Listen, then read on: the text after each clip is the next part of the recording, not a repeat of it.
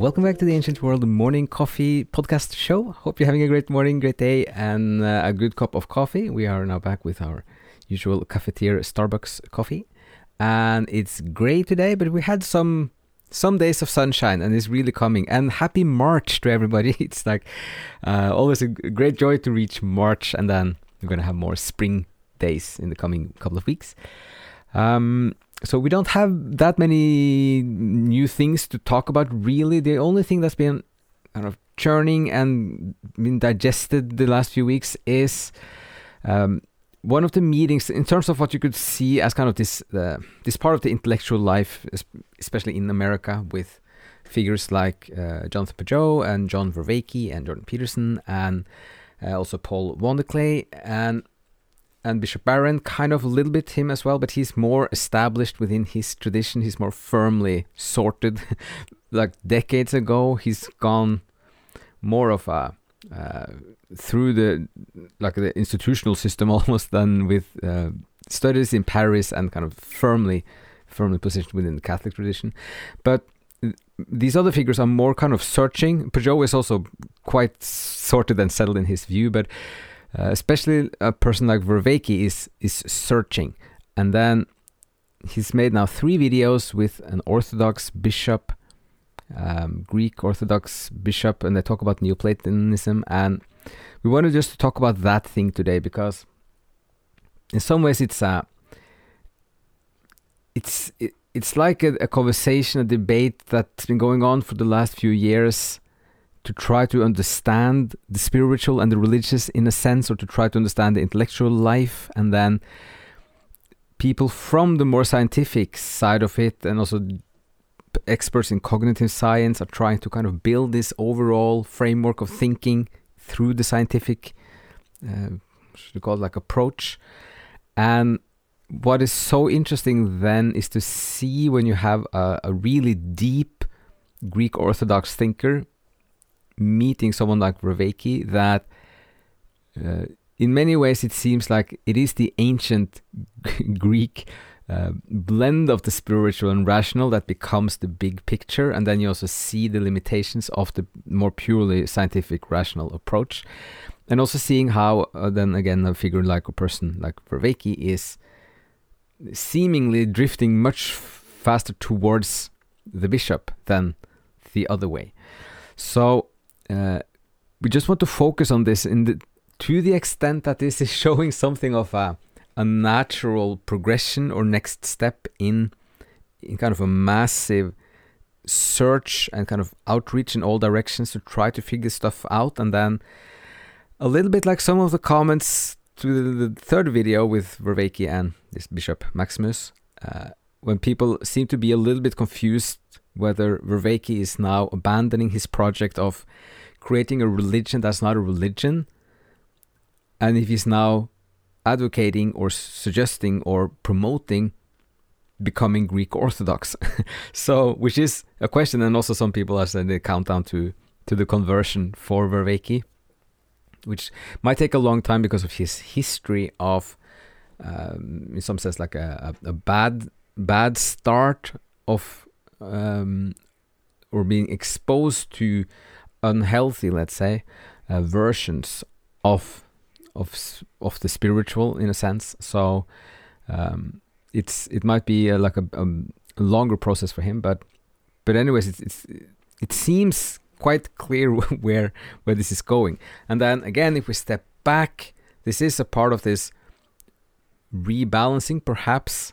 Uh, the intellectual life, uh, maybe not the cultural life, but that might be kind of a few decades into the future as well.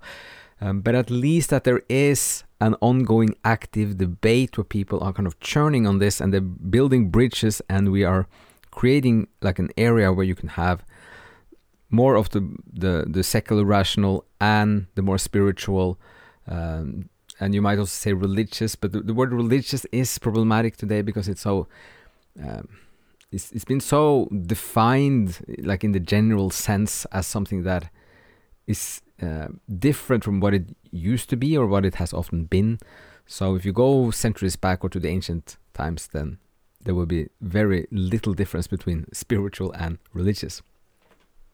So um, it's exciting to see this, uh, how this is affecting then uh, like Vervaeke and his work, and also his followers. Uh, many of them seem to want to keep it more as uh, like they want to be secular rationalist people who are doing some spiritual practices, but it's but they want to control it in a sense. They want it to be uh, contained in a more like scientific thing with some maybe perhaps uh, spiritual uh, sentiments to it, but still not.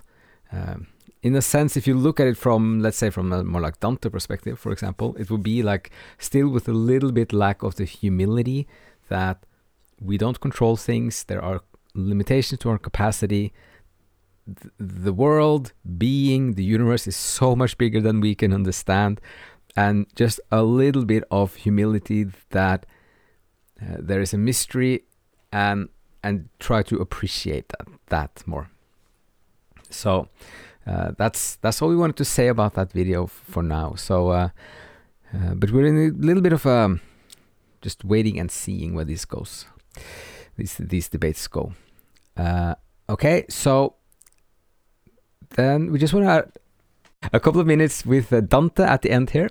Um, we're going to talk about we're reading Purgatory, so this is a joyful project, and we come to the end of Canto seven, chapter seven. So this is the Antipurgatory. We're still kind of they're going through this tiny little opening in the mountainside where they can start the process, but you still have this preparation, this kind of warm up or this uh, waiting period uh, for those who, uh, for the most part, those who repented very late or for those who were excommunicated.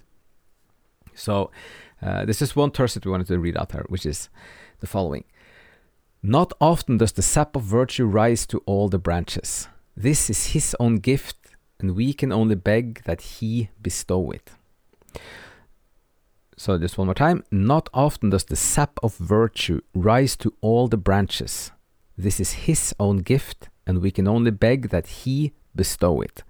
Meaning, the branches is now the offspring, because He talks about the, the rulers in the, in the valley of princes, and that even if you have virtuous rulers, like the children are usually maybe one becomes a virtuous person, but the other ones are uh, often it becomes the opposite. So he makes the the point that like the sap of virtue, like it doesn't it, it doesn't go from parents to children automatically, and then he makes the explicit point that it comes from the divine, is bestowed from the divine, not from the parents, which is something that Dante has he's touched he's touching upon this a couple of times that some things are directly from the heavens uh, and not from your lineage or heritage.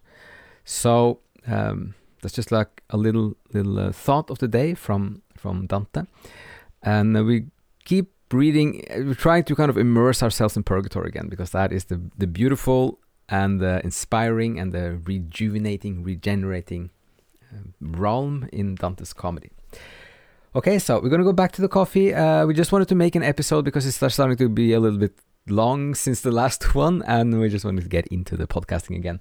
So, hopes at least a little bit of this might be interesting or food for thought, and hope you're still having a great uh, morning. Maybe a good cup of coffee. Maybe you have much better weather than we have up here.